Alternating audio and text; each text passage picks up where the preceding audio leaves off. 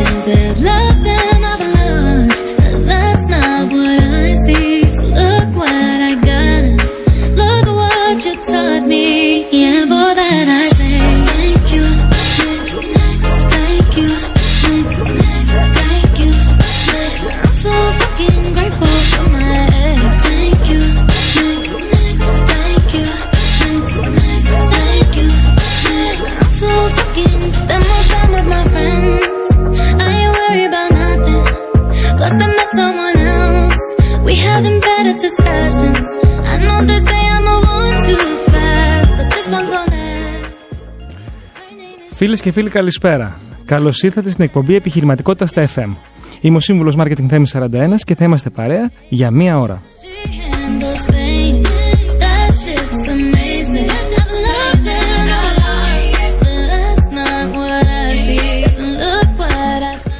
Στην εκπομπή αυτή συζητάμε για το marketing των μικρομεσαίων επιχειρήσεων. Με ιδέες, προτάσεις, tips, συνεντεύξεις αλλά και νέα από την εβδομάδα που πέρασε. Και φυσικά με πολύ πολύ μουσική. Κάθε Τετάρτη λοιπόν, 7 με 8, θα είμαστε παρέα εδώ στο κανάλι 1 90,4. Thank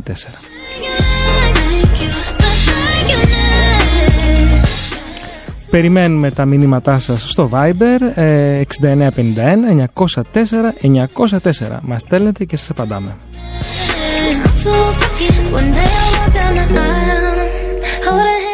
Σήμερα θα μιλήσουμε για το franchising. Καλεσμένος μου ο Πλάτωνας Μαλικούρτης. Είναι σύμβουλος franchise και, και αυτή την εβδομάδα βασικά ζήτησε το βιογραφικό του για να σας πω κάποια πράγματα. Και παρότι τον ξέρω πολλά χρόνια και συνεργαζόμαστε και είναι και φίλος μου, ε, μαθαίνω πράγματα που δεν ήξερα. Λοιπόν, πολιτικός, ε, είναι, όχι πολιτικός, μηχανικός παραγωγής από το Εθνικό Μετσόβιο Πολυτεχνείο.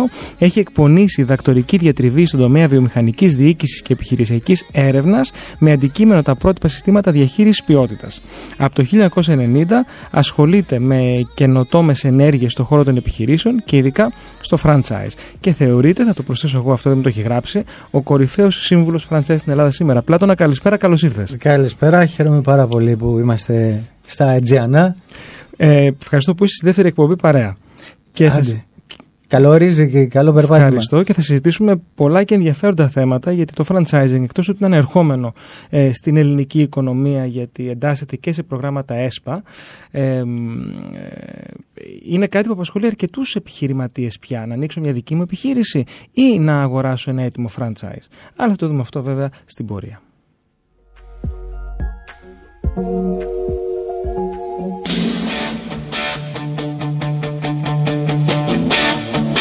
Got my first real six string.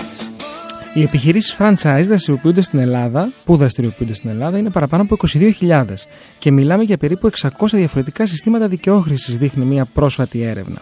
Απλά θέλω να πω κάποιους ορισμούς εδώ για να είμαστε όλοι συντονισμένοι. Το franchising, δικαιόχρηση, είναι μια μορφή συμφωνίας και εμπορικής συνεργασίας μεταξύ μιας εμπορικής επιχείρησης, οποιασδήποτε μορφής, που αποτελείται από. Ε, που μάλλον ε, έχει, είναι- υπάρχει ο franchisor που είναι ο δικαιοπάροχος και υπάρχουν και η άλλη πλευρά που είναι επιχειρήσεις πάλι οποιασδήποτε μορφής που αποκαλούνται franchisees, δικαιοδόχοι. Ο franchisor δηλαδή παραχωρεί στο franchisee το δικαίωμα εκμετάλλευσης του τρόπου λειτουργίας του. Στο δικαίωμα αυτό ε, περιλαμβάνονται η χρήση κοινής επωνυμίας, τα εμπορικά σήματα, ευρεσιτεχνίες, προϊόντα υπηρεσίες και βέβαια ε, ο franchisor πρέπει να δώσει την τεχνογνωσία του στον franchisee. Ε, και βέβαια σε κάποιες περιπτώσεις μπορεί να έχουμε και κάποιο γεωγραφικό περιορισμό έτσι ώστε να υπάρχει μια αποκλειστικότητα για να νιώθει μοναδικότητα ο franchisee. You told me that you wait forever. Oh, when you held my Και να πω και μερικά πράγματα ιστορικά και καθώς το έψαχναν πάρα πολύ ενδιαφέρον Πλάτωνα ότι το franchise ξεκινάει πάρα πολλά χρόνια πίσω. Και άκου τι λέει η ιστορία. Πολλές λέει από τις πρώτες εξερευνήσεις αλλά και εμπορικές συναλλαγές που έλαβαν χώρα έγιναν μέσω του franchising. Για παράδειγμα, η Ολλανδική Εταιρεία Ανατολικών Ινδιών το 1602 ιδρύθηκε σαν franchisee από την Ολλανδική κυβέρνηση με σκοπό να πραγματοποιεί ερευνητικές αποστολές και εμπορικές συναλλαγές από το ακροτήριο της Καλής Ελπίδας μέχρι τον πορθμό του Μαγκελάνου. Αν έρθουμε πιο νωρίς, βέβαια, πιο, πιο μετά μάλλον, το 1880 ετοπίζουμε το franchise πιο ξεκάθαρα. Ο Singer ιδρύει την εταιρεία JME Singer Company και πλασάρει στην αγορά την πασίγνωστη ραπτομηχανή Singer. Αρχικά παρήχε άδειες πόλη των μηχανών αυτών μέσα σε συγκεκριμένα γεωγραφικά πλαίσια. Αυτό που είπαμε και πριν. Για την έκδοση αυτών των αδειών χρέουν ένα κόστος και τους έδινε το δικαίωμα να πουλάνε τις μηχανές αυτές, αλλά παράλληλα απαιτούσε να εκπαιδεύουν τους πελάτες για τον τρόπο με τον οποίο θα χειριστούν τις μηχανές. Και ερχόμαστε πιο πρόσφατα, που ίσως μια πιο καθαρή μορφή ε, την συναντάμε το 1891 πάλι στην Αμερική με την Μάρθα Ματίλντα Χάρπερ που ήταν μια Καναδοαμερικανή ε, που, που ξεκίνησε από το Ρότσεστερ της Νέας Υόρκης και έφτιαξε ένα franchise περιποίησης μαλλιών και χρησιμοποίησε τότε πολλά στοιχεία από αυτά τα οποία βλέπουμε και σήμερα σε ένα σύγχρονο εμπορικό σύστημα franchise. Δηλαδή τι, αρχική και συνεχόμενη εκπαίδευση, επώνυμα προϊόντα, επισκέψεις στο χώρο για να δούμε ότι όλα λειτουργούν σωστά, διαφήμιση, κεντρική αλλά και ατομική, ομαδική ασφάλιση, ε, διαρκή έλεγχο και πολλά κίνητρα. Η Harper λοιπόν ξεκίνησε την επιχείρηση κομμωτηρίων της το 1888 και έφτασε το σύστημα αυτό να έχει παραπάνω από 500 κομμωτήρια. Το τελευταίο κατάστημα έκλεισε ε, το 1972 νομίζω. Και αν έρθουμε στην Ελλάδα, οι πρώτες ελληνικές εταιρείες franchise έκαναν την εμφάνισή τους το 1970 και κυρίως το αντικείμενο αφορούσε την εστίαση.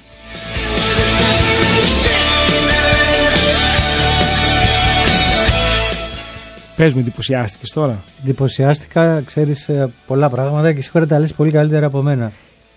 1602 το πρώτο, το 1888 βλέπουμε τη, το, το πιο καθαρό σύστημα franchise που είδες ότι πολλά πράγματα που κάναν τότε ε, η Χάρπερ με την αλυσίδα των κομμωτηρίων της τα βλέπουμε και σήμερα έτσι. Η ουσία παραμένει ίδια. Οι βασικές επιχειρηματικές αρχές είναι ίδιες. Έχει εξελιχθεί, νομικά σίγουρα έχει καθοριστεί το πλαίσιο αλλά η ουσία παραμένει αυτή που ανέφερες από τότε η ίδια. Στι πάρα πολλοί επιχειρηματίες αναρωτιούνται να ανοίξουν τη δική τους επιχείρηση ή να ανοίξουν ένα franchise. Άρα και το franchising αποτελεί μια σωστή επενδυτική κίνηση για όλους.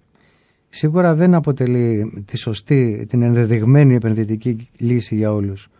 Το franchise απευθύνεται σε αυτούς που αναζητούν μια εργασία. Είναι μορφή αυτοαπασχόλησης. Οπότε όποιος επιθυμεί να δουλέψει και να δουλέψει και σκληρά, ε, μπορεί να ξεκινήσει τη δικιά του επιχείρηση μέσω franchise. Δεν είναι επενδυτικό. Βάζω τα λεφτά μου και περιμένω Από την άλλη, αν κάποιος είναι ιδιαίτερα δημιουργικός, έχει ιδέες, θέλει να αλλάξει την επιχείρησή του, αυτό στο franchise σε εισαγωγικά και χωρίς απαγορεύεται. Θα πουλάει τα προϊόντα που καθορίζει ο franchisor, όπως είπες και εσύ, ο δικαιοπάροχος, η μητρική εταιρεία, και δεν θα επιτρέπεται να κάνει αλλαγές και να κάνει πράξη κάποιες ιδέες που θα του έρχονται. Άρα βλέπω ότι υπάρχουν και περιορισμοί εκτός από ωφέλη. Υπάρχουν περιορισμοί, βεβαίως οι περιορισμοί αυτοί υπάρχουν για να έχει το δίκτυο μια κοινή ταυτότητα. Δεν μπορεί κάποιος να πηγαίνει στο καφέ Θέμης στην Ομόνια και να έχει διαφορετικά προϊόντα από το καφέ Θέμης στον Πειραιά. Σίγουρα. Ε, και πώς μπορεί μια σύγχρονη εταιρεία franchise μητρική να το διασφαλίσει αυτό; Γιατί πλέον σε μια εποχή όπου η, η επικοινωνία είναι τόσο γρήγορη, τόσο άμεση και από τόσα πολλά και διαφορετικά κανάλια, εύκολα ένας franchise μπορεί να εμπνευστεί και να πει ας βάλω τη δική μου πινελιά για να το κάνω λίγο καλύτερο. Γιατί όλοι ξέρουμε να το κάνουμε λίγο καλύτερο. Καλά, μικρές πινελιές σίγουρα μπορεί να βάλει. Από εκεί και πέρα, άμα είναι εστίαση Υπάρχει το eFood και τα άλλα, το Volt που τα προϊόντα είναι καθορισμένα και η πλατφόρμα κοινή για όλους. Πολλές εταιρείες παράγουν οι ίδιες προϊόντα. Άμα είναι λιανικό εμπόριο είναι ένα συγκεκριμένο όνομα brand που έχει το κατάστημα, οπότε δεν μπορεί να έχει προϊόντα άλλου brand. Ξέρεις τώρα που λες τους κλάδους, όταν μιλάμε για franchising στο μυαλό κάποιου έρχεται η εστίαση. Αλλά δεν είναι μόνο. Υπάρχουν πολλοί κλάδοι οι οποίοι ε, δίνουν franchise, σωστά. Πες μας μερικούς κλάδους ε, υπάρχουν οι υπηρεσίες, υπάρχει φυσικά και το λιανικό εμπόριο. Στις υπηρεσίες είναι υπηρεσίες που παρέχουν ενέργεια, mm. εναλλακτικούς φορείς πέρα από τη ΔΕΗ, γυμναστήρια φυσικά. ε, εταιρεία που καθαρίζει, που, που, που παίρνει τα λάδια από τα μαγαζιά και τα... Ε, το, το, ναι, τις ναι, αιστείες τα ναι, παίρνουν. ναι, και τα καθαρίζουν. Franchise αυτό. Μπράβο. Ε, μ, παλιά είχαμε και αναγωμώσεις μελανιών, είχαμε βίντεο clubs. Μμμ. Γενικά οτιδήποτε μπορεί να φανταστεί κάποιος μπορεί να αναπτυχθεί μέσω franchise. Ε, ε, μου δημιουργούνται πάρα πολλές ερωτήσεις, ειδικά σε αυτό το οποίο λες. Σύμβουλη marketing. Ε, Α ελπίσουμε να μην. Ε, α, ανάπτυξη, βέβαια. Scale up θα μπορούσε να είναι και αυτό. Γιατί όχι; Γεγονός. Αλλά όχι, μου έχουν ε, δημιουργηθεί άλλες ερωτήσεις. Πάμε σε, ένα, σε μια μουσική ανάσα και επιστρέφουμε.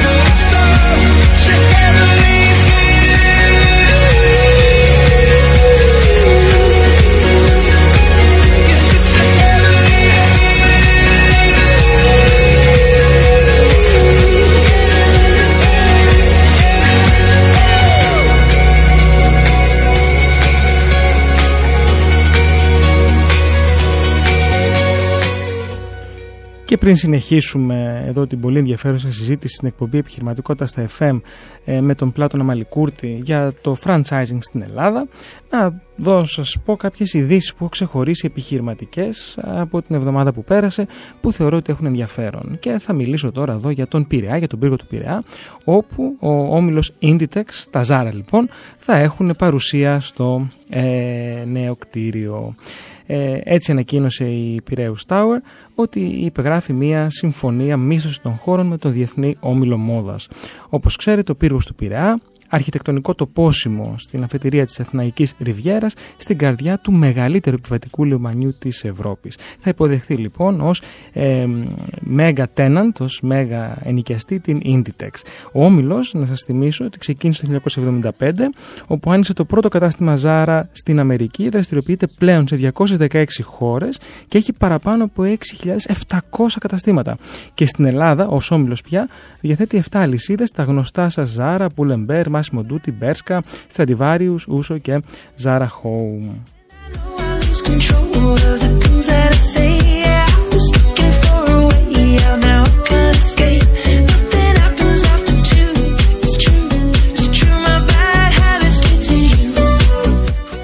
Το εμβληματικό λοιπόν ορόσημο της πόλης του Πειραιά έχει απέραντη θέα, το βλέπετε όλοι ε, καθημερινά, θα αντιπροσωπεύει τις πιο καινοτόμες τελευταίας τεχνολογίας πράσινες πρακτικές, θα είναι πρότυπο βιώσιμου σχεδιασμού, ε, 35.000 περίπου τετραγωνικά μέτρα και πρόκειται να επιστοποιηθεί με την ανώτατη πιστοποίηση Platinum κατά το Διεθνές Σύστημα Αηφόρου Ανάπτυξης αλλά και με την πιστοποίηση WELL που επικεντρώνεται στην υγεία, ευεξία και παραγωγικότητα των χρηστών του κτηρίου.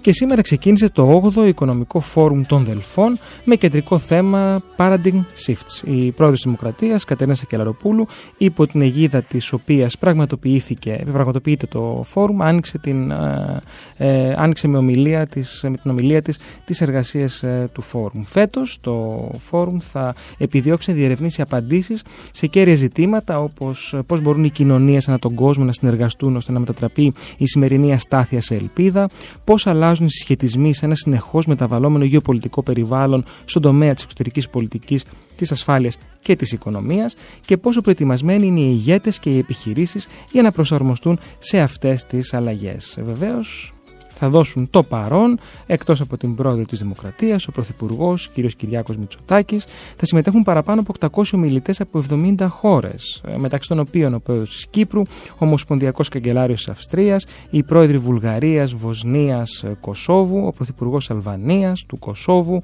ε, του Μαυροβουνίου και πολλοί Ευρωπαίοι αξιωματούχοι και επίτροποι, αντιπρόεδροι της Ευρωπαϊκής Επιτροπής και πάρα πολλοί άλλοι. Ένα φόρουμ το οποίο γίνεται εδώ και 8 χρόνια και είναι ε, πάρα πολύ σημαντικό στον χώρο του business και του επιχειρήν. Swearing this will be the last, but it probably won't.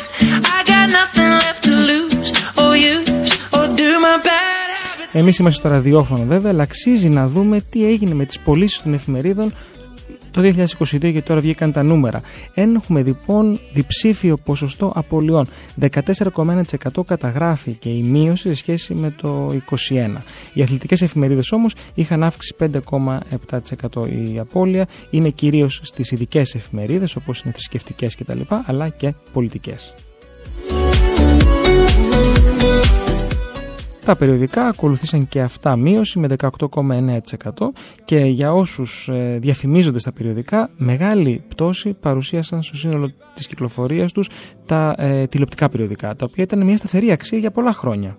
If the heavens ever did speak, she's the last true mouthpiece. Every Sunday's getting.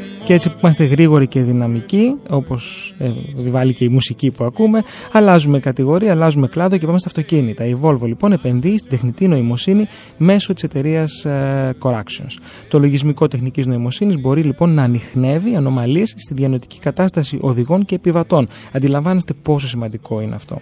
Τι εννοούμε ανομαλίες στη διανοητική κατάσταση οδηγών και επι, ε, επιβατών. Βασισμένο λοιπόν στις κινήσεις μικροσκοπικών μειών που αντανακλούν τη διανοητική δραστηριότητα, θα τι εντοπίζει μία μικρή κάμερα και διάφοροι αισθητήρε που θα υπάρχουν ας πούμε, στο τιμόνι και σε διάφορα άλλα σημεία και θα μπορούν να υποδείξουν γνωστικά συμπτώματα όπως έλλειψη προσοχής, επίρρεια ουσιών, υπερβολική κούραση.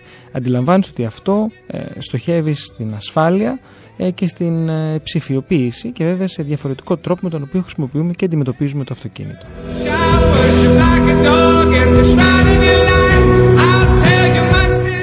Και επειδή οι ειδήσεις δεν σταματούν και επειδή μιλάμε για το franchising, έχει ο Πλάτωνας να μας δώσει μια είδηση, να μας κάνει το ρεπορτάζ.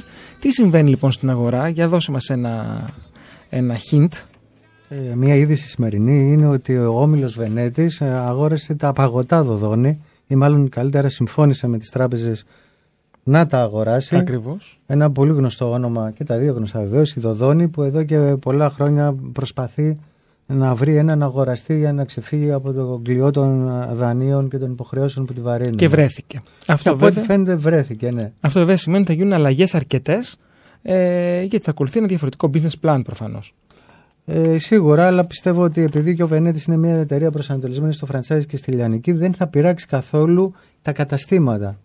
Που είναι Δηλαδή σημαντικό θα και για τη παραμείνουν. διατήρηση τη- των θέσεων εργασίας. Ε. Σαφέστατα και των franchisees, των δουλειών τους και της υποστήριξης που λαμβάνουν. Ενώ προηγούμενοι αγοραστές που ήταν από το κλάδο της χονδρικής ενδέχεται να ενδιαφερόντουσαν για τη δοδόνη μόνο και μόνο για το παγωτό και την διανομή τους στα σούπερ μάρκετ και στα άλλα σημεία. Βλέποντας όμως την οικονομία, είπαμε κάποια νούμερα, είδαμε αυξήσεις, είδαμε μειώσεις, είδαμε συγχωνεύσεις, είδαμε νέα, νέες προτάσεις. Επενδύουν οι Έλληνες σήμερα, Πλάτωνο; Οι Έλληνες επενδύουν, πάντα επενδύανε. Άλλωστε, το είπες και εσύ, 22.000 καταστήματα. Το franchise Είναι έχει πάρα ένα πολλά. αριθμό 3% το χρόνο. Όχι μεγάλο αριθμό. Επενδύουν. Επενδύουν. Επενδύουν σε μια θέση εργασίας. Δηλαδή ψάχνουν να αλλάξουν εργασία. Είτε επειδή είναι άνεργοι, επειδή δεν τους αρέσει η εργασία τους, ή επειδή βαρεθήκαν, ή επειδή θέλουν περισσότερα χρήματα. Το καταλαβαίνω αυτό που λες, αλλά θα έπρεπε όμως να σκέφτονται έτσι οι, οι επενδυτές. Δηλαδή, ανοίγω μια επιχείρηση για να γίνω υπάλληλος του εαυτού μου ή πρέπει η επιχείρηση να έχει ένα πιο μακροπρόθεσμο ορίζοντα για να μπορέσει να αναπτυχθεί και να κάνει scale-up ή όχι; Καλός ή κακός στο franchise, ένα μότο στο franchise είναι αυτό. Γίνει αφεντικό του εαυτού σου. Μμμ. Αυτό είναι το franchise. Αγοράζω μια θέση εργασίας. Και αγοράζεις μια θέση εργασίας όμως η οποία εμ, δεν, δεν έχεις κάποιον πάνω από το κεφάλι σου. Γιατί όσοι έχουν εργαστεί σε άλλες επιχειρήσεις, κάποιοι μάλλον, όχι πολλοί, ε, όχι αρκετοί, ε, λένε πω, πω δεν θέλω ποτέ να έχω κάποιον πάνω από το κεφάλι μου. Θέλω να κάνω αυτά που θέλω εγώ έτσι όπως θέλω. Δεν έχεις κάποιον πάνω από το κεφάλι σου, έχεις σύμβουλο και λοξά πάνω από το κεφάλι σου τον franchisor. Δηλαδή δεν μπορεί να κάνεις το κεφάλι σου. Ναι, αλλά στο day to day, στο καθημερινό, ε, είσαι κύριος του εαυτού σου για να λειτουργείς σωστά. Οι Βέβαια. αποφάσεις είναι δικές σου, Και για αν την δική σου θες, επιχείρηση. μπορείς να σχολάσει πιο νωρίς, να πάρεις τα παιδιά να τα πας στο σχολείο, να τα πας κάπου, να ξυπνήσεις πιο αργά, να πας πιο μετά στην επιχείρησή σου και μετά από την αρχική περίοδο εργασίας που η επιχείρηση θα έχει στρώσει και θα έχεις και τα δεξιά σου χέρια, και τότε μπορεί ο ρόλος σου να γίνει πιο εποπτικός. Περιμένουμε τα SMS σας και τα Viber ε, μηνύματά σας στο 6951 904 904. Μπορείτε να κάνετε ερωτήσεις είτε στον Πλάτωνα είτε σε μένα και με πολύ χαρά θα σας απαντήσουν.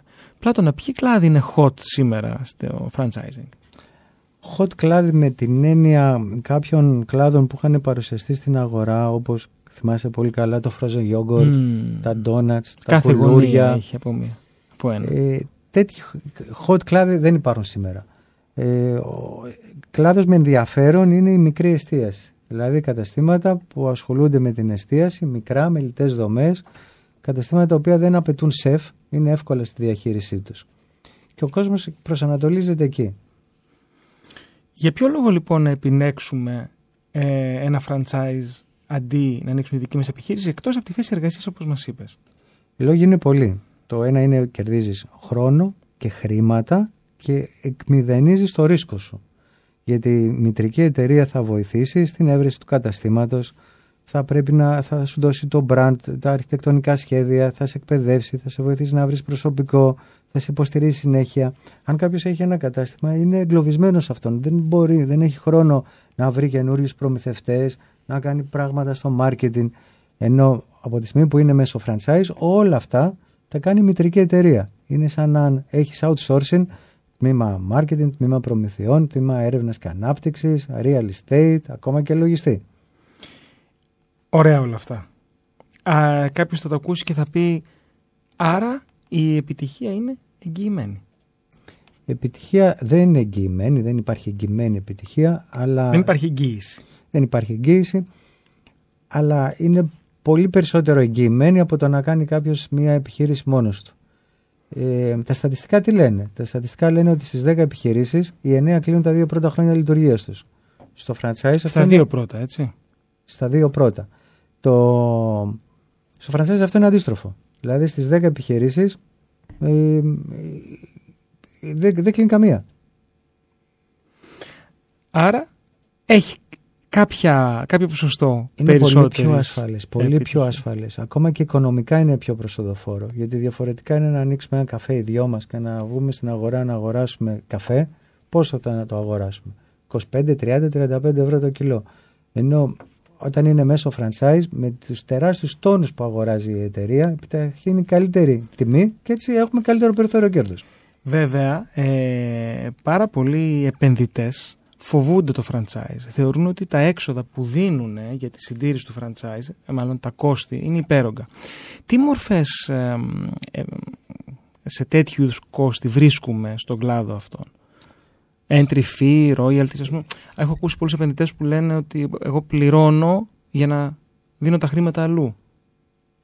Που δεν συμφωνώ, σου λέω ότι ακούω Ναι, όμως, έτσι. Τα entry fee είναι το αρχικό ποσό που δίνει ο franchisee, αυτός που κάνει το κατάστημα, προκειμένου να λάβει το δικαίωμα χρήσης του σήματος, τα αρχιτεκτονικά, τη γεωγραφική αποκλειστικότητα, την εκπαίδευση.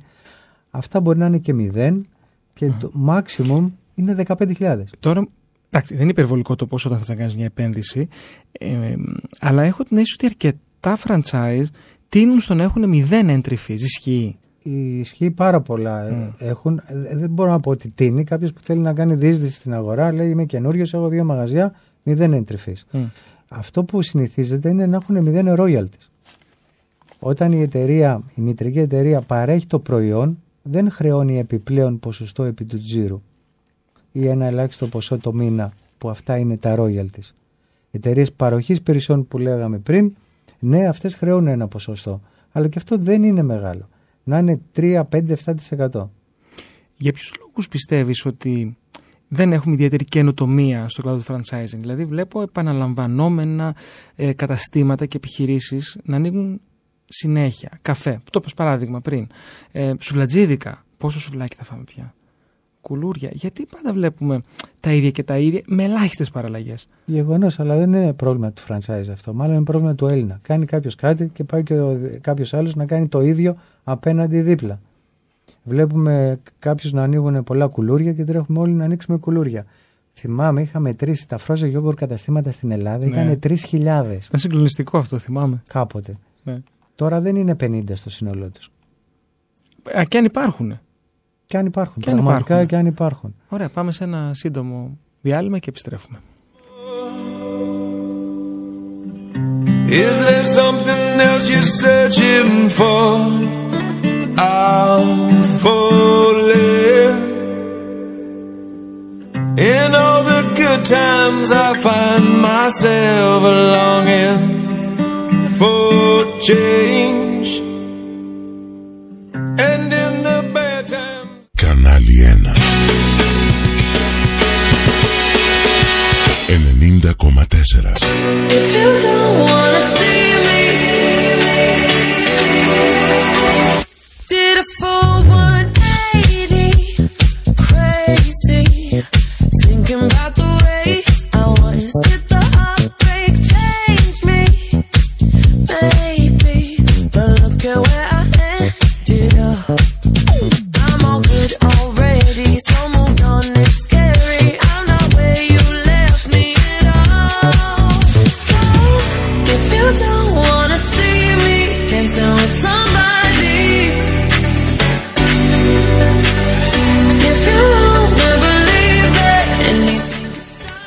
Μια και είμαστε στο κανάλι 1, 90,4. Είμαι ο σύμβουλος Marketing Θέμη 41 στην εκπομπή Επιχειρηματικότητα στα FM. Το σημερινό μας θέμα το franchising. Αλλά Πειραιάς, για να δούμε τι γίνεται με το Δημοτικό Θέατρο του Πειραιά. Έχω μια ωραία ανακοίνωση να σας κάνω για την 3η 30 Μαου.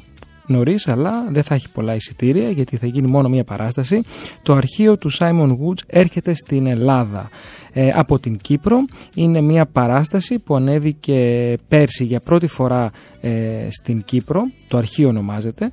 Ε, και έγινε μία κορυφαία θεατρική συνάντηση του Βαρνάβα Κυριαζή με την Ανίτα Σαντορινέου. Είναι ντουέτο που παίζουν. Είχαν συνεπάρξει βέβαια επί σειρά α, ετών στο θέατρο τέχνης του Καρόλου Κούν και αργότερα για πολλά χρόνια στο ΘΟΚ της Κύπρου.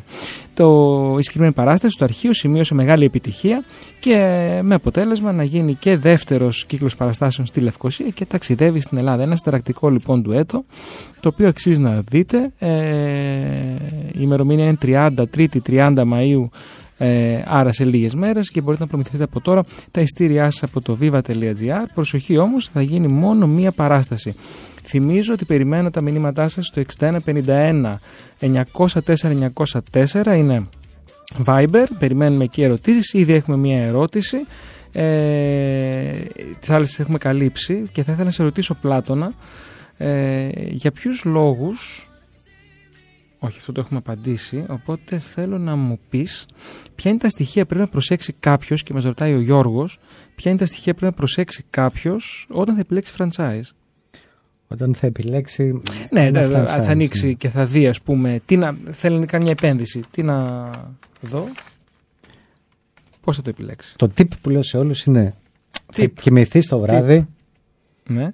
και α, να σκεφτείς ότι την επόμενη μέρα θα πας στη δουλειά σου. Στο καινούριο σου franchise. Μμμ. Αν πας με όρεξη και θες να ξυπνήσεις και πιο νωρίς από το συνηθισμένο σου, τότε έχεις κάνει και τη σωστή επιλογή. Δηλαδή βασικό είναι να του αρέσει το αντικείμενο. Να μην ξεπεράσει το budget που έχει. Και το budget που έχει δεν είναι η αρχική επένδυση που γράφουμε στα sites και σε όλα. Μμμ. Αλλά είναι και ένα αρχικό κεφάλαιο που πρέπει να έχει για να υποστηρίξει το μαγαζί τον αρχικό, την αρχική περίοδο λειτουργίας και να ξέρει ότι για ένα διάστημα που μπορεί να είναι 3 με 6 μήνες δεν θα πληρωθεί. Άρα θα πρέπει να έχει και χρήματα για να ικανοποιήσει και τις ανάγκες του σπιτιού του αυτό το εξάμεινο. Υπάρχει κάτι που μπορεί να το τραβήξει πίσω, αν δει. Δώσε μας άλλο ένα tip. Πού όταν δούμε κάτι κάνουμε πίσω και πρέπει να προσέχουμε. Και σε επίπεδο άνοιξα το μαγαζί, δουλεύει, αλλά δεν πηγαίνει καλά και ό,τι και να κάνω δεν πηγαίνει καλά. Μμμ. Εκεί πέρα πρέπει να πάρει μια γερή απόφαση και να πει ότι έβαλα, έβαλα και τα χάνω. Έτσι. Το έχει ανοίξει. Το έχει ανοίξει. Πριν, πι- αν υπάρχει ένα κόκκινο πανί όταν θα μιλήσει με τη Πριν μητρική το ανοίξει, εταιρεία. μπράβο, θα μιλήσει με τη μητρική εταιρεία. Εκεί, Εκεί αν υπάρχει δει κάτι που πρέπει να. Οπ, ότι η μητρική εταιρεία δει κάποια σημάδια. Ότι του υπόσχονται ότι θα βγάζει 5 και 10 χιλιάδες το μηνα Θα είναι πολύ σίγουροι για την επιτυχία.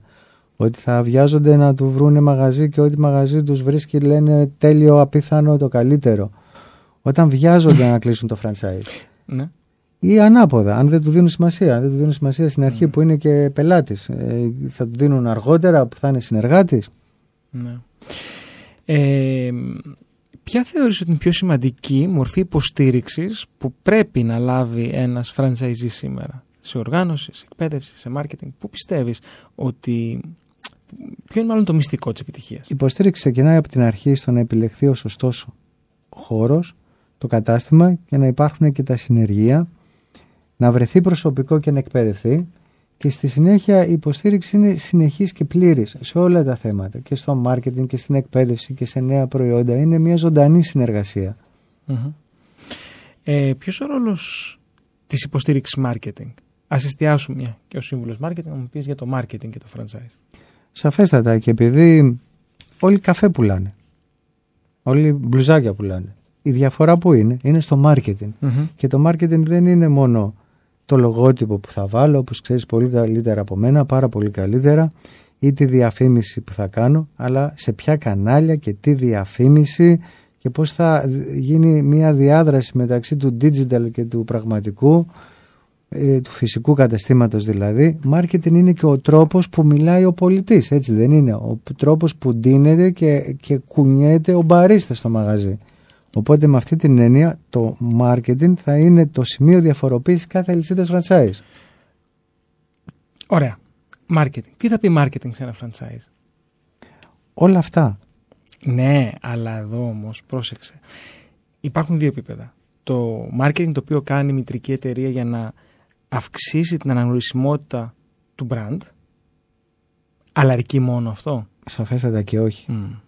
Εκεί θέλω Αλλά να είναι- εστιάσω. Και οι προθοντικές ενέργειες και γενικά το πώς συμπεριφέρεται κατά marketing το μαγαζί προς τους πελάτες.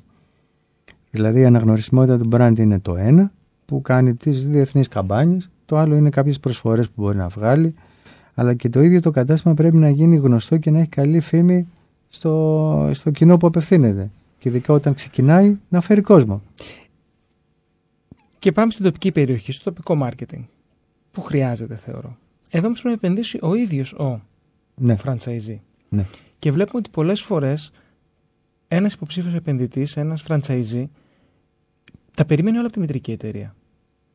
Είναι σωστό ή λάθος αυτό; Στο business plan που κάνουν Ακούω- οι ακούω- μητρικές ξέρεις το κάτι, γράφουν ακούω αυτό. πολλούς επενδυτές οι οποίοι λένε δεν με υποστηρίζω όσο ήθελα. Δεν μου κάνει marketing. Ναι, όντως. Περιμένουν από τη μητρική εταιρεία να κάνει τα πάντα. Έτσι. Αυτό. Η μητρική εταιρεία κάνει διαφήμιση και προώθηση σε πανελλήνιο επίπεδο. Σε τοπικό επίπεδο δίνει τα guidelines και βοηθάει το franchisee να κάνει αυτός αυτά που πρέπει. Η μητρική εταιρεία ούτε τυποδιανομή θα του δώσει, ούτε χορηγούμενη στα social media θα του βάλει, αλλά θα του κάνει τη συμφωνία με τα η Food και τη Volt και το Box. Θα κάνει ως ένα σημείο πράγματα. Εκεί πρέπει να υπάρχει ο franchisee να ακολουθήσει και να κάνει αυτά που θα του συστήσει η μητρική εταιρεία, να πει και αυτός και κάποιες ιδέες, να, να μπει μέσα στην κοινωνία στην οποία δραστηριοποιείται, να κάνει μια χορηγία σε μια ομάδα, να κάνει μια εκδήλωση. Και- Και έχουμε άλλη μια πολύ ενδιαφέρουσα ερώτηση εδώ. Ε, στο Viber θυμίζω περιμένουμε τα μηνύματά σας στο 6951-904-904. Ε, μάλλον πικραμένος πρέπει να είναι ο ακροατής. Ε, ρωτάει γιατί περισσότερες μητρικές εταιρείες δεν υποστηρίζουν όσο θα έπρεπε ε, τις, ε, τους franchises. Ισχύει αυτό βασικά; Πολλές μητρικές εταιρείες σταματάνε στ- από τη στιγμή που το μαγαζί θα ξεκινήσει τη λειτουργία. Αυτό είναι αλήθεια. Δηλαδή θα βοηθήσουν στο να βρεθεί ο χώρος και να παρέχουν την αρχική εκπαίδευση και μετά περιορίζονται στο ρόλο τους σαν προμηθευτής. Δηλαδή εφοδιάζουν το κατάστημα με τα προϊόντα που έχουν συμφωνήσει. Άρα, Αυτό δεν είναι franchise. άρα, ο, άρα ο τζίρος δεν έρχεται από τα royalties, έρχεται από, τις, από τη τροφοδοσία όταν μιλάς για ένα, ε, για ένα κατάστημα που πορεύεται προϊόντα, έτσι. Αν δεν υπάρχουν royalties, ο τζίρος έρχεται από την τροφοδοσία. Αν υπάρχουν royalties, το πιο πιθανό να έρχεται στη μητρική εταιρεία ο τζίρος και από τις δύο πηγές. Και από royalties και από πωλήσεις χονδρικής. Μάλιστα, πολύ ενδιαφέρον. Πάμε σε μια μουσική ανάσα και επιστρέφουμε.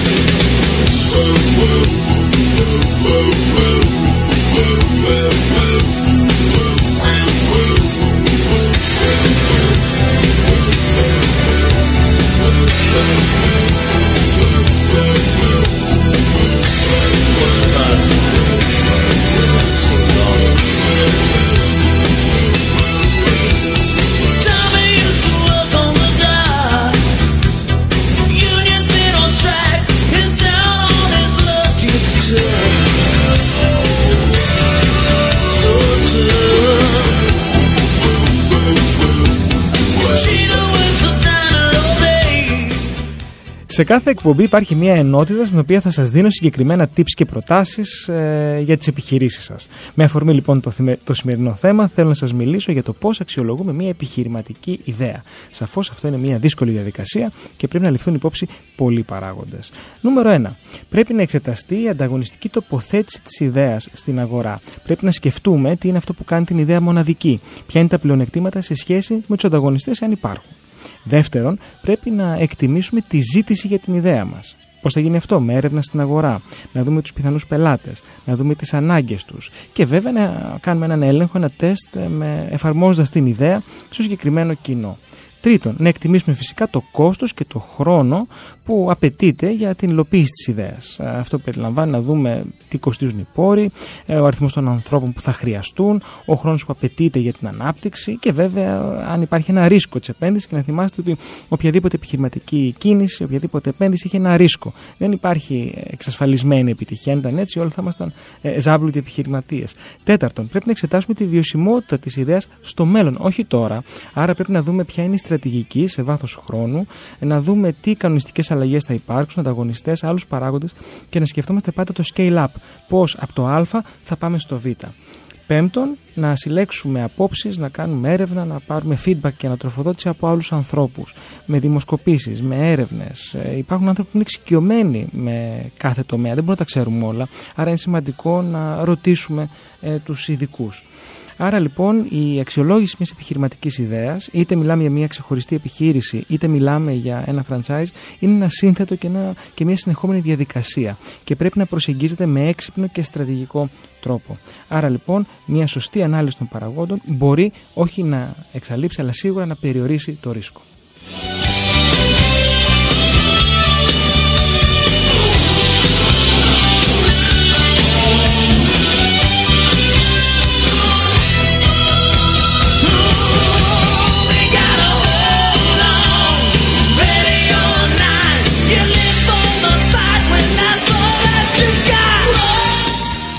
Και άλλη μια ερώτηση έχουμε στο Viber. Θυμίζω τα τηλέφωνα 6951 το ποσοστό, 6951 904 904.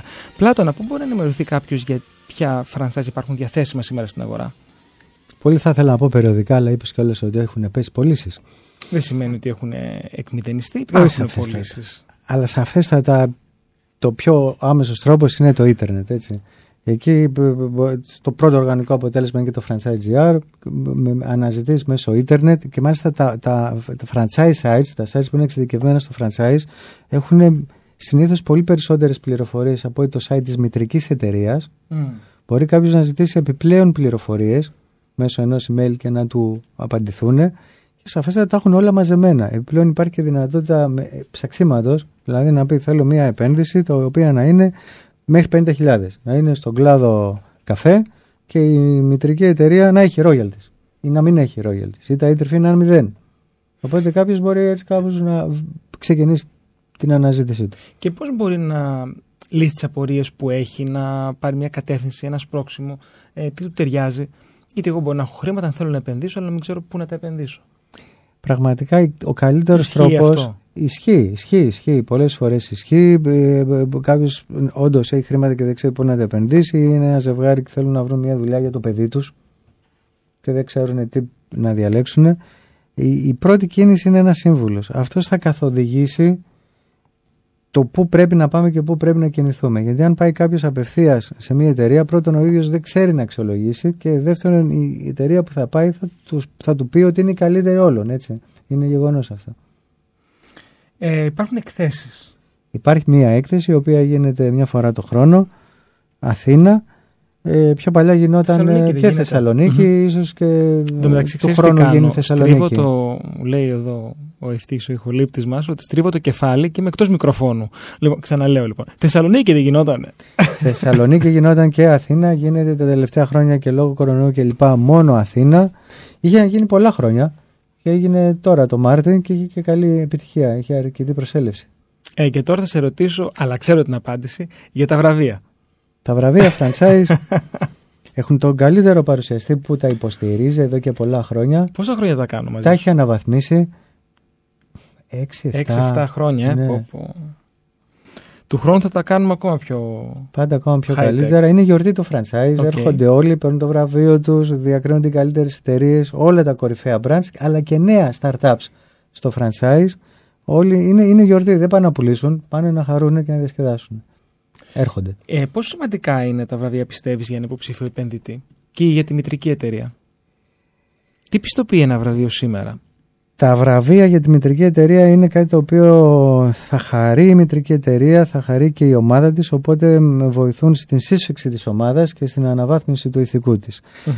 Από τη μεριά του επενδυτή ε, είναι μια μορφή πιστοποίησης, όπως κάποτε ήταν και το ISO 9000. Το οποίο έχουν όλοι πια. Όλοι έχουν πια. Εδώ, εδώ, είμαι, εδώ. Να το φέρω πιο εδώ, μου λέει. Εντάξει. Λοιπόν, ναι. Το οποίο το έχουν ε, όλοι Οπότε πια. Είναι μια Ναι. μορφή αναγνώρισης όπως να το κάνουμε. Τα βραβεία είναι αξιόπιστα, γίνονται με αιγίδες όλων των φορέων, Υπουργείο Ανάπτυξης, ΕΒΑ, ΕΣΕ. Ναι. Ε, οπότε είναι κάτι σαν πιστοποίηση. Σήμα ποιότητας στο franchise.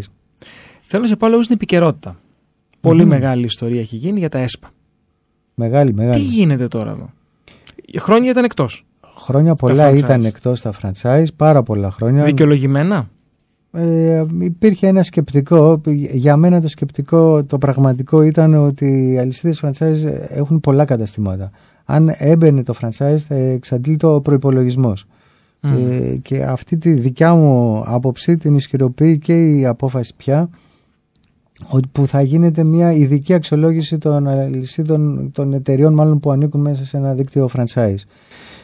Το ΔΕ Άδωνης ο υπουργός, Γεωργιάδης Που τον στα είχαμε στα βραβεία βραβεία, franchise ανακοίνωσε ότι ναι το franchise θα ενταχθεί στο ΕΣΠΑ Και; Και πραγματικά εντάχθη ε, με- στο νέο κύκλο προγραμμάτων τα οποία ε, μάλιστα διάβασα ότι ο προϋπολογισμός στην Αττική τελείωσε Οχ, οπότε αναμένουμε τώρα ε, τις ε, παραπάνω εγκρίσεις πόρους. και επιπλέον Ναι. πόρους. Ναι. Κοίταξε, η χρηματοδότηση είναι το εργαλείο της ανάπτυξης. Ε, σαφέστατα Και είναι ελπίζω να εργαλείο δούμε ανάπτυξης. ε, βελτίωση στο κομμάτι αυτό. Και δεν τα έσπα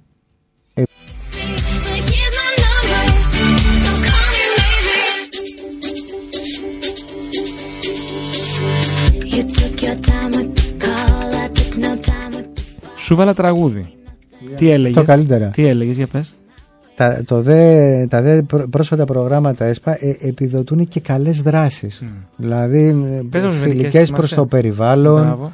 ε, αξιοποίηση νέων τεχνολογιών. Εντάξει, το φιλικό όπω το περιβάλλον είναι απαραίτητο πια σήμερα. Κάθε επιχείρηση πρέπει να είναι sustainable. Πρέπει να φροντίζει το περιβάλλον, να, δραστηριοποιεί- ε, στο- να δίνει πίσω στην κοινωνία στην οποία δραστηριοποιείται. Πραγματικά. Είτε από, η ίδια είτε από νόμο.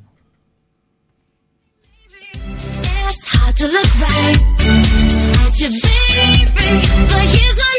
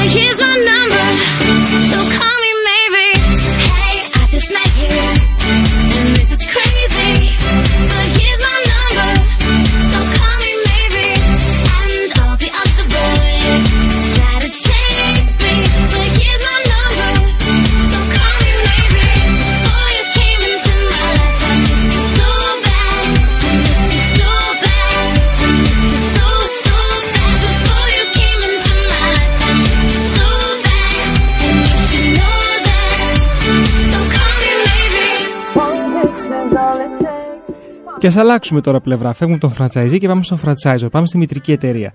Έχω πάλι πάρα πολλά παραδείγματα στο, στο μυαλό μου επιχειρηματιών οι οποίοι θεωρούν ότι έχουν τη φοβερή ιδέα και θέλουν να ε, έχουν ένα ωραίο σουλατζίδικο, ωραίο σουβλάκι κτλ. Και, και θέλουν να το κάνουν franchise. Γιατί αυτός είναι ο τρόπος ανάπτυξης. Γιατί το βλέπουν ως μορφή ανάπτυξης.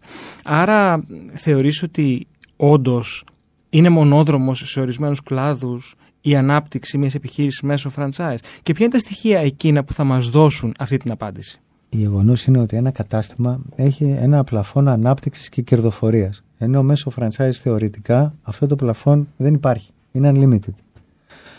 Για να αναπτυχθεί κάποιος μέσω franchise, δηλαδή να δημιουργήσει το δικό του δίκτυο, πρέπει η πρόταση που παρουσιάζει στην αγορά να είναι franchisable. Δηλαδή, αφενός το κατάστημα που θα ανοίξει να είναι βιώσιμο και κερδοφόρο και αφετέρου να θέλει να το κάνει ο Έλληνας υποψήφιος επενδυτής.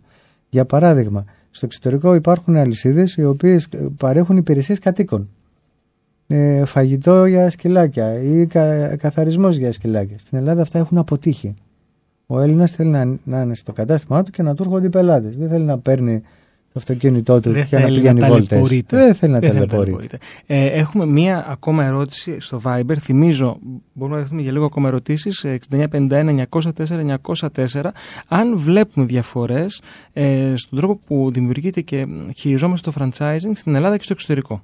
Είναι διαφορετική οπτική γωνία. Όταν ένας υποψήφιος φραντσαϊζή απευθυνθεί σε μια ελληνική εταιρεία, η ελληνική εταιρεία θα του παρουσιάσει το business plan, θα του πει πού να ανοίξει το κατάστημα, θα του βρει προσωπικό, θα κάνει τα πάντα. Δεν θα το ρωτήσει καν ποιος είναι και τι εμπειρία έχει. Στο εξωτερικό γίνεται ανάποδα. Αν θελήσουμε να πάρουμε franchise από το εξωτερικό, θα μας πούνε μπράβο, ευχαριστούμε. Ποιος είστε, πού θέλετε να το κάνετε, τι τζίρο πιστεύετε ότι θα κάνετε. Λειτουργεί εντελώς διαφορετικά. Πιο, πιο δομημένα, με, με, με λιγότερα κενά, ε, με, περισσότερα, ε, με περισσότερες δικλείδες ασφαλείας θα έλεγα. Ή όχι. Ε, Είναι άλλη νοοτροπία. Μμμ. Είμαι υπέρ της Ελλάδος. Δηλαδή, όταν κάποιος απευθυνθεί σε μια εταιρεία franchise, υποτίθεται δεν ξέρει τι θέλει να κάνει και γι' αυτό πάει σε αυτόν που γνωρίζει την αγορά και θέλει από αυτόν να ακούσει τα πάντα και να τον καθοδηγήσει. Ξέρεις, είναι πολύ ωραίο που το θέτεις σε αυτή τη βάση ότι δεν είναι καλό ή κακό, είναι απλά κάτι διαφορετικό. Ναι, ναι. Α πούμε, ένας θέλει να πάει να ζήσει στη Νέα Υόρκη. Τελείως διαφορετικός τρόπος ζωής, πιο σκληρός. Δεν έχει σχέση με αυτό που έχουμε συνηθίσει εμείς. Δεν κρίνουμε αν είναι καλό ή κακό, είναι διαφορετικό απλά. Πά- Το θέτεις σε μια πάρα πολύ ωραία βάση.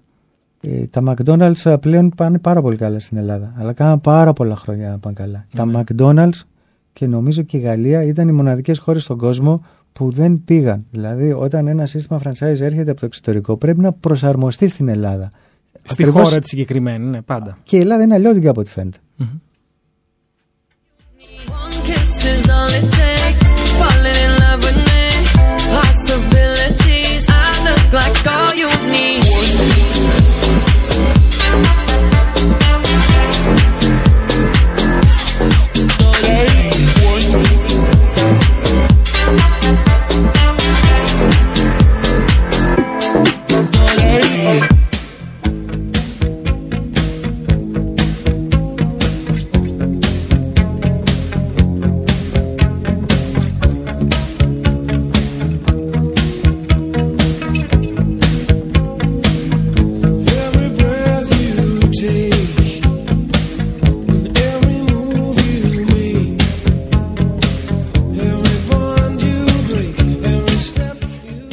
Ευθύνη της μητρικής εταιρείας σε ένα franchise, ε, Πλάτωνα; Η ευθύνη είναι η υποστήριξη. Η ευθύνη είναι να πηγαίνει όλο ένα και καλύτερο το κατάστημα και ποτέ του να μην κλείσει. Η ευθύνη είναι οποιοδήποτε πρόβλημα παρουσιαστεί να το λύσει αμέσως και να είναι κοντά. Να χαλάσει η μηχανή του καφέ, να φέρει μέσα σε λίγα λεπτά μία καινούρια μέχρι να φτιαχτεί αυτή που χάλασε. Να μην ξεμένει το μαγαζί σε μπλουζάκια, να παρέχει συνέχεια καινούριες υπηρεσίες, καινούρια προϊόντα, το concept να είναι πάντα επίκαιρο και να το αγαπάει ο κόσμος. Είναι μεγάλη η ευθύνη της και γι' αυτό και πολλές αλυσίδες δεν κατορθώνουν να ορθοποδήσουν. Έτσι. Έχουν πολλά να κάνουν οι μητρικές εταιρείες. Και όταν μια εταιρεία ξεκινάει και κάνει ένα, δύο, τρία, πέντε μαγαζιά, τότε φαίνεται και το... πρέ- έχει δημιουργηθεί μια κρίσιμη μάζα. Θέλω να σου πω ότι έχεις ανοίξει την όρεξη στους ακροατές. Τρία μπέργκες, δύο πατάτες και ένα apple pie. Μας γράφουν. Μμμ, Ε, θα το φτιάξουμε. να το φτιάξουμε. Ε, μεγάλη ευθύνη της μητρικής εταιρείας και μ, θεωρώ ότι πρέπει να αγκαλιάζουν και να προστατεύουν τους franchisees. Το νιώθεις αυτό στις ελληνικές ε, εταιρείες; Σε μεγάλο βαθμό ναι και το νιώθω και σε νεότερα παιδιά. Τα νέα παιδιά που είναι οι franchisor και ξεκινάνε να κάνουν κάτι ε, έχουν πολύ μεγαλύτερη δέσμευση από τους σημερινούς πενιντάριδες ε, στο να υποστηρίξουν τους franchisees. Έχουν από ό,τι φαίνεται και περισσότερο καιρό μπροστά τους βλέπουν για να βγάλουν και τα χρήματα που επιθυμούν. Ποιες είναι οι τάσεις στο franchising? Είσαι ένας από τους κορυφαίους στην κατηγορία συμβουλευτικής στο franchising. Βλέπεις πράγματα. η τάση μεγάλη είναι η διασύνδεση του φυσικού καταστήματος με το digital. Πώς το e-shop θα βοηθάει το μαγαζί, πώς το μαγαζί θα βοηθάει τις διαδικτυακές πωλήσεις. Ναι, αλλά το e-shop είναι ένα.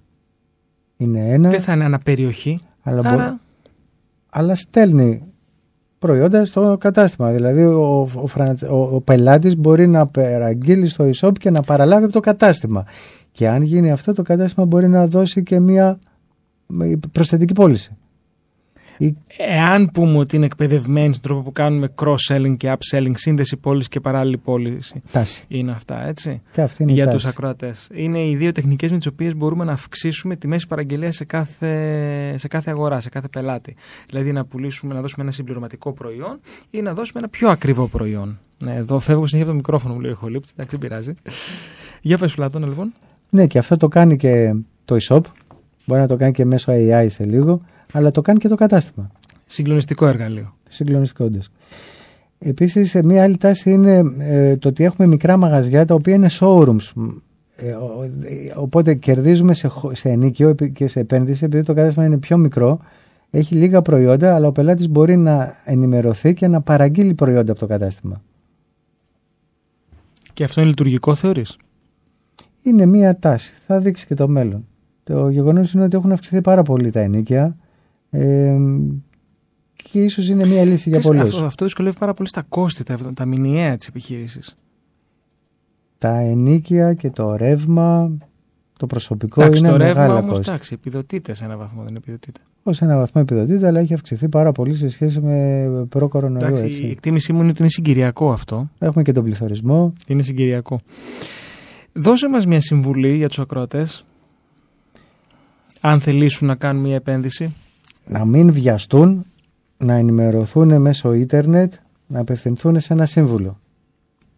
Πολύ ωραία. Λοιπόν, η, επιχειρηματικότητα, η εκπομπή επιχειρηματικότητας στα FM έφτασε στο τέλος της. Είμαι ο σύμβουλος Marketing Theme 41 και ήμασταν εδώ για μία ώρα στο κανάλι 190,4 με τη μοναδική ραδιοφωνική εκπομπή στην Ελλάδα για το marketing και την επιχειρηματικότητα των μικρομεσαίων επιχειρήσεων. Πλάτωνα, σε ευχαριστώ πάρα πολύ που ήσασταν σήμερα εδώ. Και εγώ ευχαριστώ η μοναδική και καλύτερη εκπομπή για την επιχειρηματικότητα στα FM. Στον ήχο Ευτύχης Χριστιανίδης, τον ευχαριστώ και αυτή την εβδομάδα πολύ. Ευχαριστούμε τους χορηγούς επικοινωνίας, το επιχειρό.gr, startup.gr και franchise.gr που επικοινωνούν κάθε εβδομάδα on demand την εκπομπή. Ακολουθεί σύντομο δελτίο ειδήσεων και μουσικό πρόγραμμα μέχρι τις 9 και 10 που ξεκινάει η μετάδοση του αγώνα ε, Ολυμπιακός Φενέρπαξε. Εμείς ανανεώνουμε το ραντεβού μας για την επόμενη Τετάρτη στις 7 το απόγευμα.